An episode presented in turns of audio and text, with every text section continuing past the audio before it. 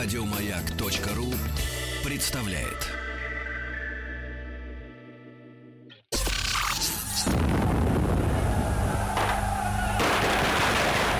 Граждане министры Временного правительства, именем Военно-революционного комитета объявляю ваше Временное правительство арестованным. Это Завершается пролетарская революция нашего коммунистов. Именем революции. Друзья мои, мы продолжаем э, знакомство с нашей собственной историей.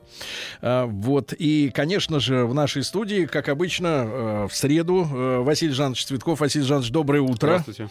Э, профессор Московского педагогического государственного университета, доктор исторических наук. Э, э, ну и э, мы по-прежнему э, говорим о лете э, 1917 года. Это очень важное время для истории нашей страны, когда и происходило, грубо говоря, перемена общества нашего, да, Да.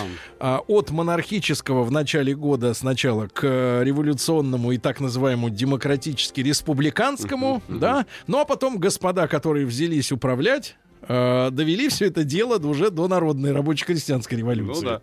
Ну, вообще, вот вы правильно совершенно заметили, что лето 17 года это период э, такой, который, может быть, более значим даже, чем вот непосредственно сами октябрьские события. Потому что ну, октябрьские события это результат. Результат того, что было вот уже в предыдущие месяцы. А э, здесь вот после июля мы, э, вот как бы там не относиться к Керенскому, там, к Временному правительству, но мы действительно видим э, реальный успех э, Временного правительства, сил контрреволюции, как вот их можно было бы назвать. А, И э, уже вот примечательный такой момент э, был, когда князь Львов, как раз э, тот самый председатель Временного правительства, который был вознесен на эту должность февральскими событиями 17 года, он уходит в отставку. Уходит он в отставку, кстати, э, в общем-то, по даже, наверное, не одной, а нескольким причинам. Но главное, что вот ему ставили в вину, общественное мнение, что вот он допустил во время своего премьерства не только там какого-то кризиса экономического там или финансового, к этому, в принципе, все привыкли уже, а то, что он допустил вот эту вот э, бойню вот эту кровавую в Петрограде и ничего фактически не сделал. А Керенский это в это время был на фронте, собственно, он когда приехал, как раз достаточно энергично начал вместе с Половцем, с генералом Половцем искать э, У него были такие э, традиционные заезды на фронт. Ну, и в октябре Ну, как 17-го военный тоже министр. поехал. Да, это уже как головка вверх. Он у нас, в общем, такой э, лю- любил армию, как ни странно, может быть, покажется. Вот, а только армия его не очень любила. Э, не- Невзаимная любовь. Вот. А что касается, э, значит, вот этих вот э, моментов, связанных со ставкой Львова, э, то когда он давал свое прощальное интервью э, журналистам, он э, сказал очень интересные слова. Ленин даже на их внимание потом обратил, откликнулся в такой небольшой статье. А, Прорыв э, на юго-западном фронте у нас не получился. Ну, действительно, не получился. э, Июньское наступление. Но зато у нас получился очень хороший прорыв на фронте большевиков. И вот э, вроде бы смысл такой, что у Керенского есть шанс э, реальный, если он будет дальше уже возглавлять правительство, то он как бы должен эту Добить. революцию э, поставить какие-то рамки. Ни в коем случае не отказаться от революции. Там не было вот тезиса еще такого, что надо идти назад, до февральские дни. Это было типично для правых, для таких, ну, кадетов потом уже они начнут править очень сильно. А все-таки в массе своей, вот центр, левый центр, меньшевики, эсеры, ну, собственно, те, кто шли за Керенским, они считали, что революция это правильная, но только вот извращают ее. Вот слева, в частности, это большевики, как раз э, партия, которая не, не дает революции нормально развиваться. Вот. а, И уходит он в отставку, уезжает в Оптину пустынь. Это тоже интересно, потому что, ну, наверное, действительно устал. Э, Львов, э, есть свидетельство одной, э, в общем-то, э, такой вот его современницы, э, родственницы Львова, которая незадолго вот до этих событий в июне 17 года с ним встречалась и увидела его совершенно, во-первых, усталым, измученным человеком, и, во-вторых, совершенно каким-то вот растерянным.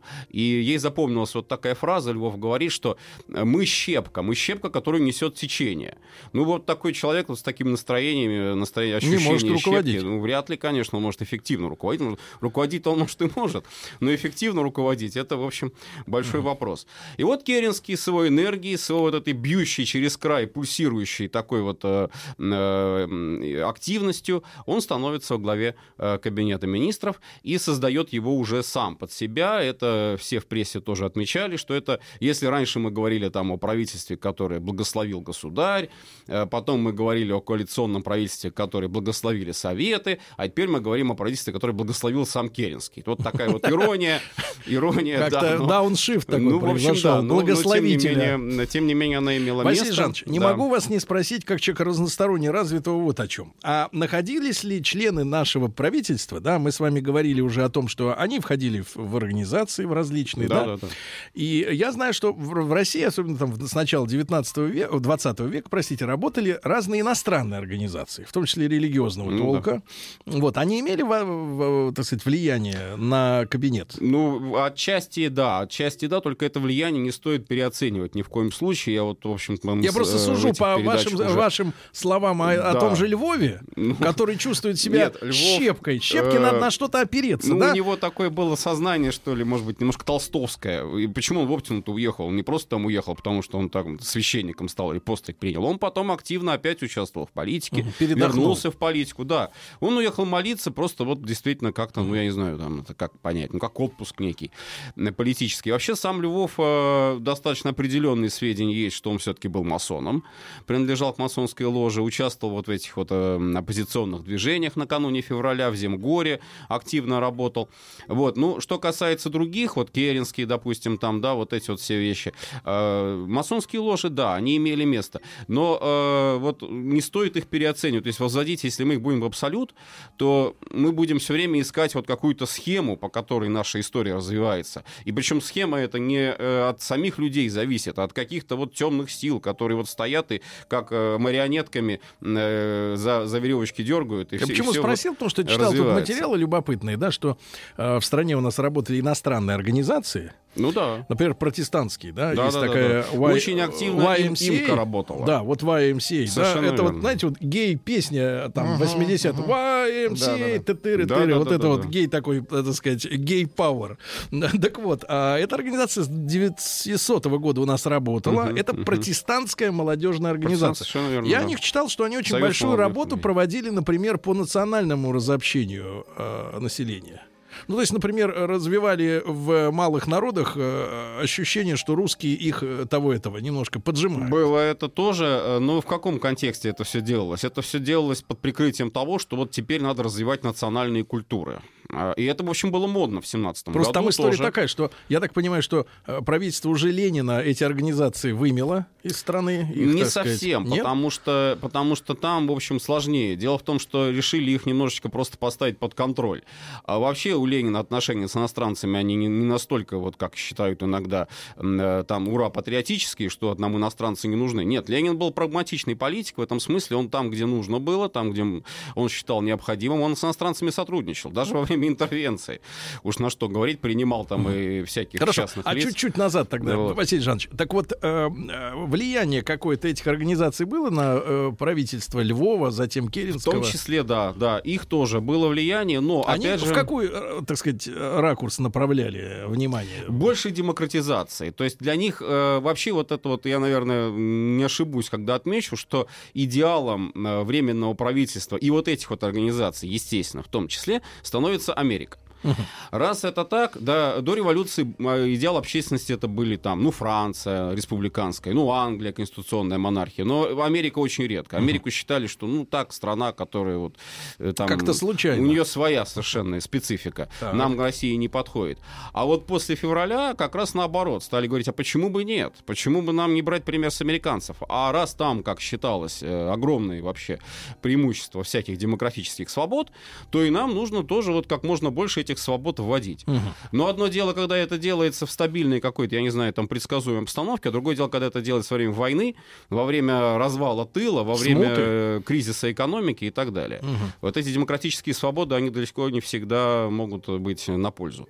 Но шаги-то были предприняты буквально? Или только, так сказать, теоретизирование? Ну, есть э, как бы мнение о том, что последний, э, один из последний, вернее, э, состав кабинета, это директория так называемая Керенская, уже после Корнилова, это вообще масонская, чистая масонская структура. Но, с другой стороны, вот, например, а почему, почему все-таки нельзя переоценивать их влияние? Очень видный, очень известный масон Некрасов такой, угу. да? Вот, мы о нем тоже говорили еще, когда разбирали события накануне февраля и Керенский. Их сближало то, что они оба масоны, то, что они достаточно близки друг к другу были вот по этим политическим своим позициям. И вдруг, что происходит после Корнилова? Некрасов, в общем-то, а, как бы, ну, Керенского в какой-то степени даже осуждает за то, что вот он так резко по отношению, значит, к военным поступает. И Керенский, ничтоже сумяшься, Некрасова отправляет э, в Финляндию.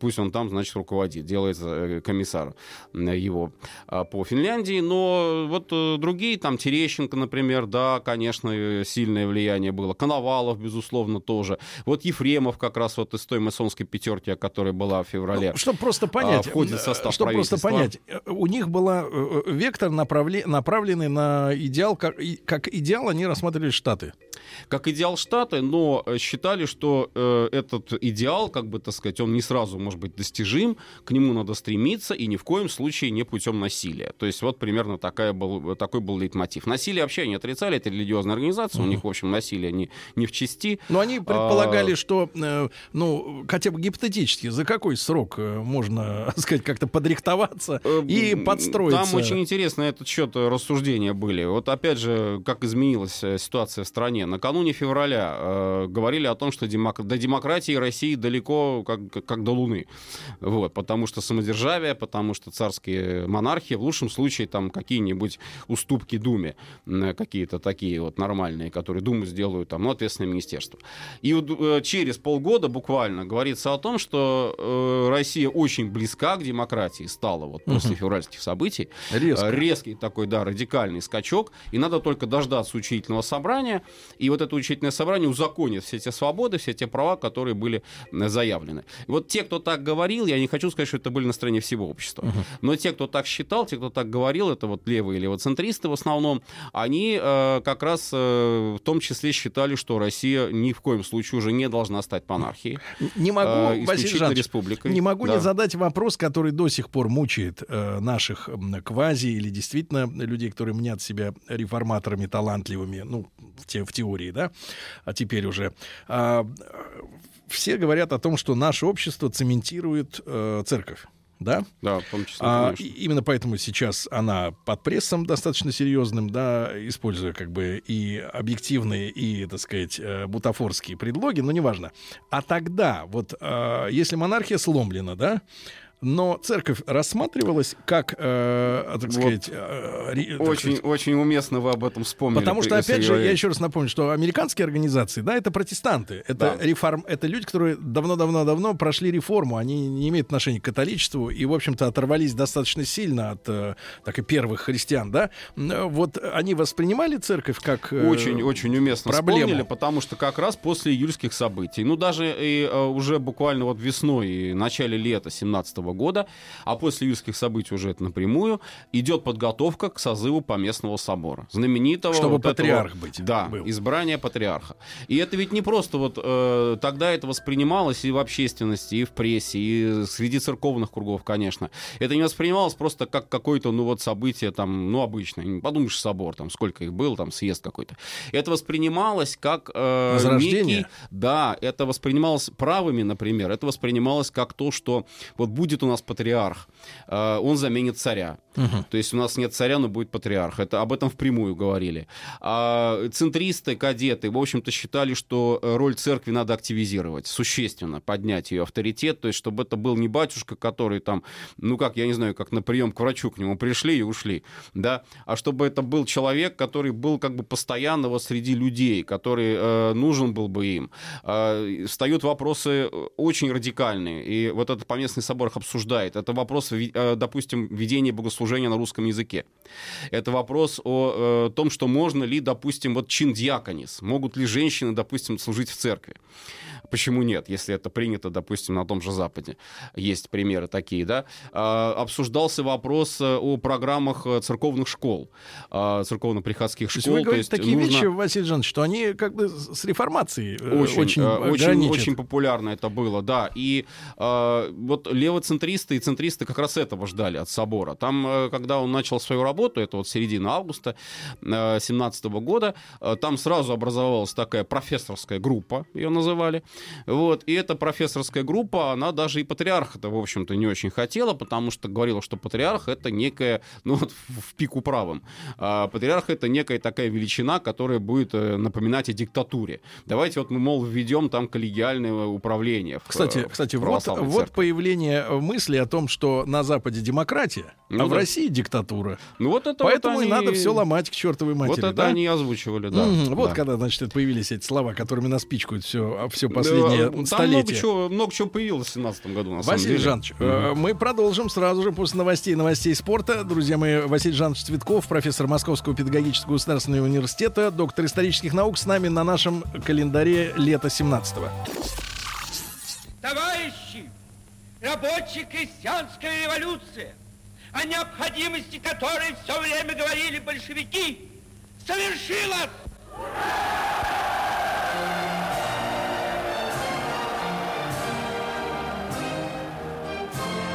именем революции. Э, чем детальнее разбираемся э, с событиями э, пред- и революционными 17 -го года с Василием Жановичем Цветковым, профессором Московского педагогического государственного университета, доктором исторических наук, э, тем, честно говоря, неизбежнее выглядит э, революция Октябрьская. Потому что она позволила э, столько э, мусора вымести из страны. Другое дело, что, к сожалению, и, э, сказать, и приличные люди пострадали тоже тоже, вот. Но, с другой стороны, они же поддержали революционную то есть, историю, многие из них. Вот вчера было день рождения у Мережковского. Угу. Это что, вот черт же самый настоящий, да? Ну, да? Выл столько лет, что, мол, долой царя, а как все случилось, так говорит, это дьявол. вот, а потом э, стипендию Муссолини получал. Ну, что за люди? Ну, ну это да, это вообще вот настроение такой богемной среды, творческих людей. Так главное, что они ведь возомнили, ну, это же, это же история, история это нескончаема. Они возомнили, что они э, аккумулируют в себе э, лучшие силы и самые правильные мысли э, у нации. Э, не совсем так, может быть, однозначно, потому что внутри творческой нашей интеллигенции тоже начинается своеобразное размежевание. Вот в И чем дальше, году. тем больше, да. А, вообще здесь, э, ну, наверное, вот как раз Мережковский гиппиус это уместно вот их здесь отметить, потому что поначалу это и критика там царской семьи, Распутин и прочее. Угу. Гиппиус там известный про него написал э, статью, а потом все больше и больше это сдвиг вправо. Вот у них как раз. А, и уже если мы там посмотрим, допустим, период гражданской войны, то что пугает вот богему нашу, да, ну, опять же, не всю, а часть, допустим, творческой интеллигенции. Э, как тогда говорили, э, царство торжествующего хама. То есть э, то, что на улицу выбрасывается вот это совершенно стихийное, неуправляемое угу. и опасное, Ну, давайте сути, скажем, в сегодняшних масса. терминах нам хотелось перемен, но без да, быдла. Да. Вот, вот как бы быдло пусть сидит очень, в деревне Очень дальше. похоже, очень похоже и на, ну, и на э, заводах. Такими словами, конечно, не говорили прямо, но смысл был похожий. Да, действительно, э, вот э, просвещенные люди, в лучшем смысле слова, Мы просто хотим сделать рокировку наверху. Примерно а так. вы не лезьте, примерно правильно? Так. Вот как раз руками. поэтому и говорили, вот когда Керенский начал формировать свой кабинет в июле 17 года, что уж теперь-то, наверное, вот оптимум какой-то достигнут. Угу. Там вот... появляются новые люди в правительстве, достаточно такие интересные фигуры. Во-первых, Савенков. Мгм. Борис Викторович. Террорист. Ну, кто бы мог подумать, да, там, я не знаю, что вот террорист, классический такой революционер э, д- до мозга костей, вдруг окажется не просто там э, в правительстве, он окажется управляющим военным министерством. То есть человек, который к армии тоже, в общем-то, имел такое весьма-весьма ну, отдаленное оружие любил. отношение. Ну, оружием владел, да, в отличие, может быть, там от многих политиков, безусловно, владел. Вот, но, э, ну, вот чистый политик, да, террорист, э, преследовавшийся властью, э, вот, и, тем не менее, становится правой рукой Керенского в военном министерстве, он все это и продолжает делать, потому что Керенский, он сохраняет за собой пост А военного делать министра. что? Что А, они успели сделать? Прежде всего, Савенков, вот вообще очень интересная его фигура. Э, Здесь, э, наверное, может быть, даже несколько моментов нужно сразу выделить. Э, Савенков тоже сильно правеет в 2017 году, особенно после провала июньского наступления. Вот если почитать его статьи, почитать его там какие-то воспоминания, которые он писал уже за границей, то главный вот э, момент, вот он какой выделяет, армия могла победить, то есть вот та революционная энергия, энергетика, которая была в армии, она давала ей шанс на успех, но отсутствие дисциплины, э, недоверие к офицерскому ну составу, элементарные просто вот элементы мародерства, дезертирства, грабежей, совершенно беспредела полного, то, что творилось на фронте, вот это не дало нам победу. Поэтому жесткой железной рукой надо навести порядок на фронте. И в этом смысле Савенков просто не мог не э, сблизиться с правыми военными, потому что в этом отношении, вот, несмотря на его революционное прошлое, но его позиция по отношению к тому, что надо железной рукой наводить порядок в стране, она очень нравилась. И, конечно, Корнилову прежде всего тоже это симпатично было. Вот. А следующий э, министр это Авксентьев, министр внутренних дел. То есть давайте еще А, раз э, да. точку поставим здесь очень важную. Человек, который э, десятилетиями расшатывал, Расшатывал, порядок, да. придя к власти, порядок. требует порядка. Вот именно. вот Прекрасно. именно.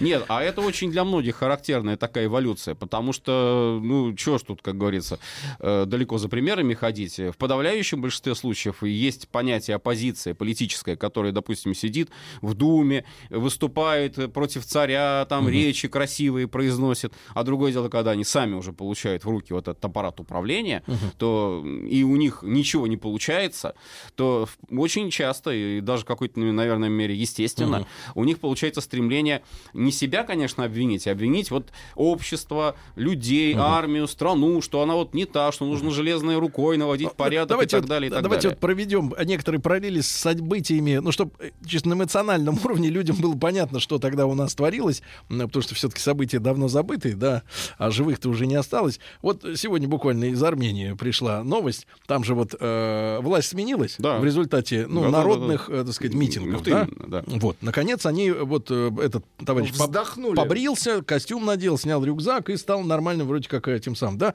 Только сегодня гомосексуалисты э, в Ереване взяли отдел, Штурмом. взяли штурмом отдел полиции, потому что там поса- посажен гомосексуалист, Мгм, понимаете? Вот. Ну и власть вот, ничего не вот, может вот. сделать, потому Вот что так. вот расшатали.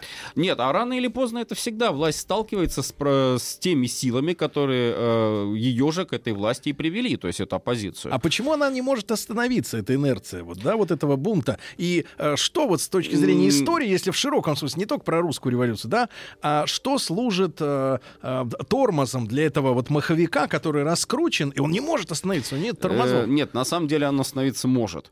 И здесь не стоит, в общем-то, наверное, так скептически все-таки к революции относиться, потому что потенциал э, созидательный, творческий в ней тоже есть. Разрушительный есть, да, конечно, безусловно, но созидательный, творческий А как тоже. направить? Как взрыв некий. А вот об этом очень хорошо Петр Бенгардович Струва сказал.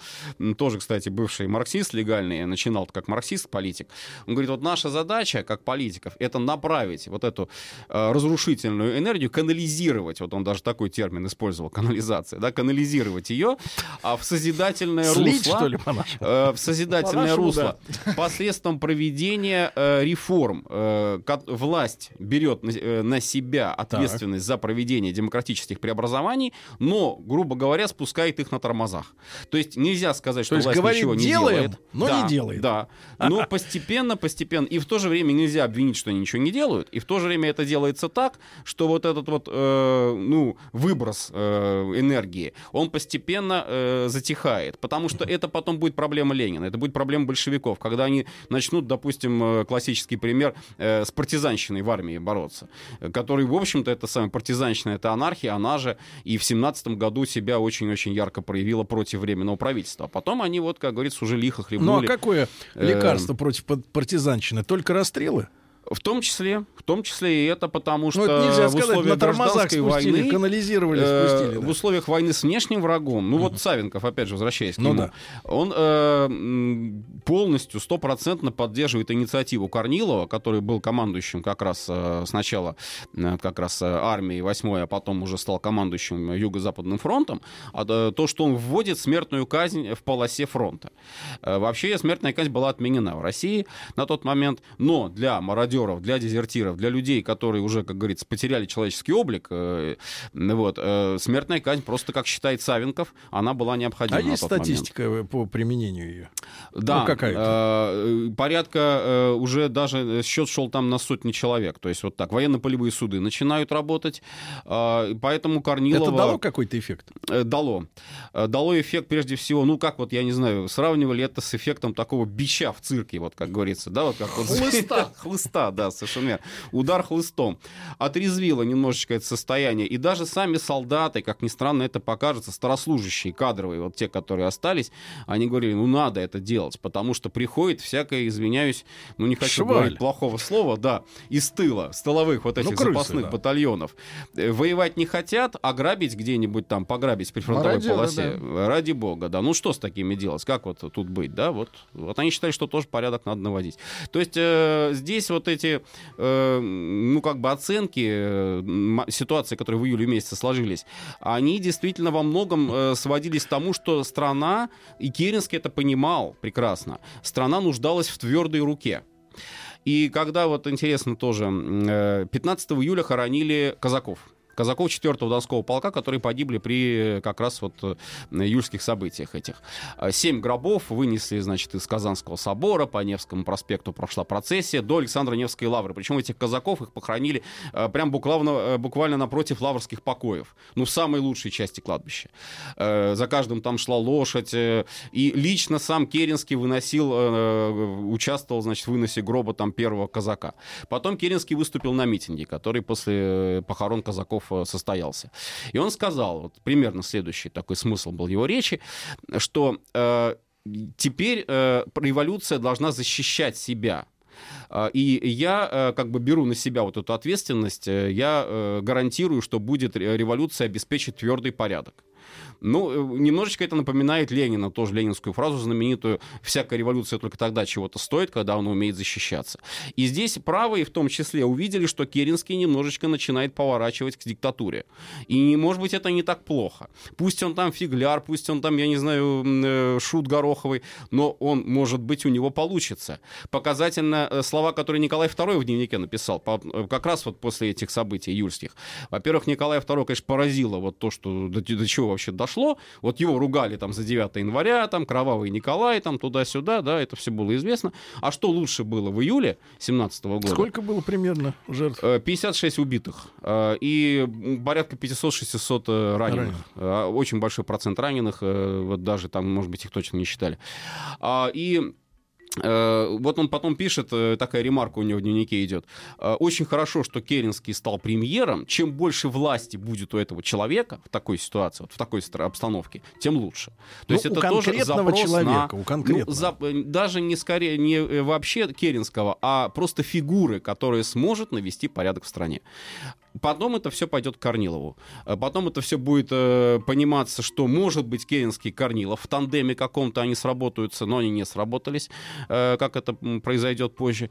Ну, в общем, вот это вот запрос на порядок, запрос на твердую руку, он Василий уже а вот вернувшись ненадолго к э, собору, да, э, церковному, вы про профессору сказали, да, вот эти профессора. Да-да-да, профессорская Э, группа. Так э, как смотрели э, в итоге светские-то власти, тот же Керенский, да, на, грубо говоря, возрождение рождения э, У церкви? Керенского очень интересный вообще тоже об этом можно сказать немножко отношение к религии. Ну, конечно, он там некоторые говорят, что вот не крещеный, чуть ли там не, поскольку он масон там, да, и так далее. Ну, в детстве он же крестился, да, он же все, в общем-то, метрика есть, да, в Симбирской губернии. Ну, всё. справка есть. Да, э, жил и, и в, храм э, ходил, и причащался, исповедовался. Вот, в отличие от Ленина, может быть, даже гораздо больше какие-то вот такие формальные вещи он А что, соблюдал. И- Ильич-то совсем не ходил? да? Нет, Ильич, ну почему? Ходил тоже в детстве, потом перестал после смерти брата. Это, конечно, Ну, это сильно на него повлияло. получается. Да, и, но тем не менее венчался с Надеждой Константиновной в церкви-то. Да, венчался, да. Вот его теща настояла, будущее. Вот, но, а, значит... э, Керенский. Керенский, если вот о нем говорить в 17 году, он вот все-таки церковь воспринимал, как ни странно, э, при всей его вот этой горячности и всех заявлениях о том, что нужна нам свобода, он ее воспринимал тоже как некий элемент в системе государства, чтобы церковь тоже поддерживала бы временное правительство. Поэтому, вот, например, на э, соборе он на первом дне присутствовал, э, участвовал на молебне, э, но тут же потом вот уже ушел. Он, он вот как бы показался и ушел. Потом, вот, когда интересный тоже момент, уже осенью к нему была отправлена делегация по местного собора с совершенно конкретной просьбой. Просьбой о том, чтобы отменить так называемый закон о совести. Закон о совести в июне 2017 года, и проект был э, уже разработан, он предусматривал э, свободу совести, свободу вероисповедания и то, что э, А что вот закон это вот, Божий... э, Василий Жанович, а Да. вот давайте вот э, объясним-то людям раз и навсегда. Что за формулировка такая и- идиотская? Свобода совести. Что значит свобода совести? Совесть это воспринималось именно в религиозном контексте. На тот момент это вот такой термин Потому что использовался. в нашей-то, можно сказать, так сказать, Но не в моральном. э, в нашей-то светской среде совесть это значит что? Это значит, ты можешь подонком быть, правильно? То есть сделал гадость, а тебе не стыдно, правильно? Совести нет.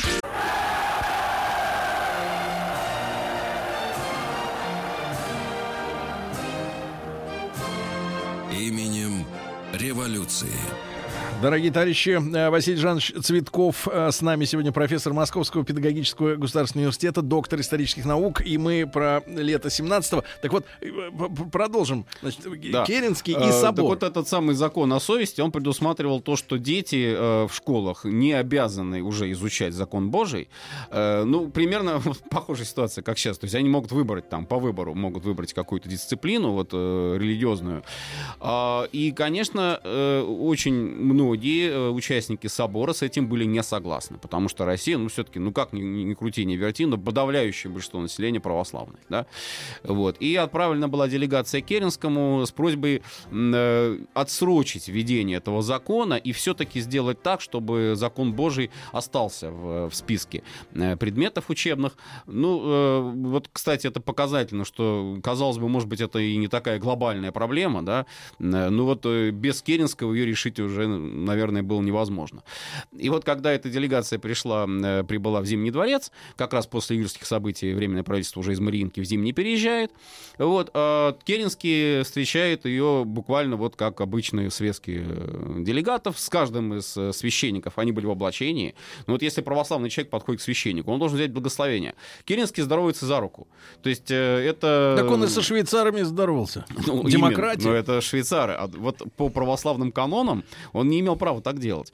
Тем не менее, он это делает, э, и весь э, вообще вот эффект от этой делегации, он как-то сразу э, смазался, стушевался. Иерархи почувствовали себя как вот просители какие-то перед Керенским. Ну, он им пообещал, что он это рассмотрит, эту ситуацию. А И Какая судьба этого закона дальше? А, ну, Так его потом... проволандали, Э, Он да? просто как бы вышел за рамки истории, потому что октябрь 17 года, декрет знаменитый январский Совнаркома 17 года, отделение школы от церкви. Это просто однозначно. Потому что никаких ни факультативов, никакого необязательного преподавания это не предусматривало.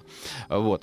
Ну, возвращаясь вот к составу правительства, интересные тоже там фигуры появляются. Авксентьев. Авксентьев нам будет э, очень интересен, потому что о нем потом пойдет речь, м, э, когда будем говорить уже после вот так Корниловского выступления, он возглавил так называемый предпарламент, Совет Республики.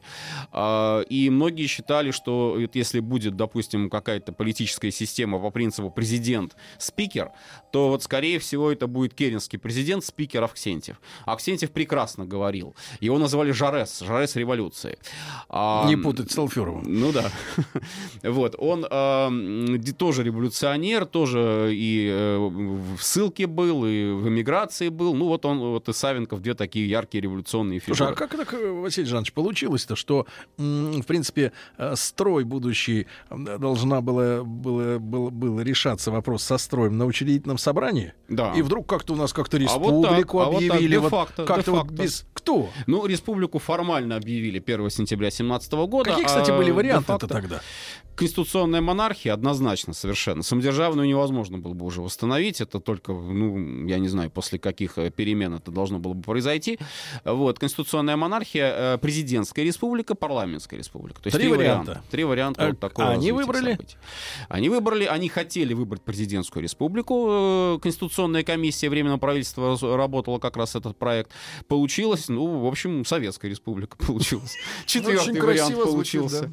Да, то есть совершенно особый, совершенно своеобразный тип управления. То есть они не предвидели того, что в итоге будет. Э, Советская республика, вообще Советы, вот это тоже, кстати, интересный момент, Советы предполагалось все-таки как временная форма власти, которые потом должны быть заменены земствами и городскими думами. А как, кстати, э, Советы это и Ленин восприняли э, уход Львова? Ну, Советы и Ленин здесь уже их надо разводить, потому что Ленин после того, как вот его так шпионом, значит, называют, угу. уходит в подполье. Ну, в подполье подполье, как сказать, не совсем, конечно, подполье, он публикуется. И, э, кстати, интересный момент тоже, вот, может быть, для наших читателей. Прессу большевистскую практически всю закрыли, но остался журнал «Работница». Вот этот самый знаменитый журнал «Работница», да, он был орган ЦК РСДРПБ, и там публиковались статьи Ленина. Вот, помимо прочего. В журнале. Да, э, вот. Э, был еще листок правды, ну, как листовка он раздавался. Э, ну, конечно, здесь Ленин однозначно совершенно во всех этих статьях говорил, что все, лозунг «вся власть советом», он устарел, он себя дискредитировал, потому что советы не те не те, а какие советы нужны. не те. Да, советы плохие стали после июля. Почему? Потому что они поддержали временное правительство, ну, потому что они поддержали Керенского. Вот. И э, проходят съезды меньшевиков, эсеров. Э, эсеры побеждают на выборах в Петроградскую городскую думу. Э, достаточно хороший у них был результат эсеровский. В целом эсеры были уверены почти 100%, что они победят. И на выборах учительное собрание тоже. И, в общем, это произошло, да. Они как бы чувствовали все-таки вот этот вот э, пульс страны. Но э, при этом все-таки считали, что нельзя вот полностью брать власть в свои руки, а нужно делиться. Нужно, в частности, привлекать тех же самых социал-демократов, меньшевиков, даже большевиков. Ведь вот какая ситуация? Большевиков же не закрыли вообще. Угу. Их не ликвидировали, не, не, не издали указ о том, что партия под запретом. Угу. А, а остались что? местные организации, остались вот эти вот даже журналы небольшие, угу. как работница. Там, а что им предъявили? А, ну, предъявили э, здесь все-таки вот за, очень, э, наверное, большая роль Зарудного Верховного, министра юстиции, вот еще одна новая фигура. Переверзев, бывший вот его предшественник, министр юстиции, этот был совершенно ну, убежденный сторонник закрытия большевиков вообще. И анархистов, и большевиков, то есть Переверзев uh-huh. стоял за такой силовой вариант. Зарудный, он был сын э, знаменитого Зарудного вот, э, творца судебной реформы Александра II. Uh-huh. А, ну, человек достаточно либеральных таких демографических взглядов, хотя служил тоже и uh-huh. в царском министерстве юстиции, но ушел оттуда потом в адвокатуру.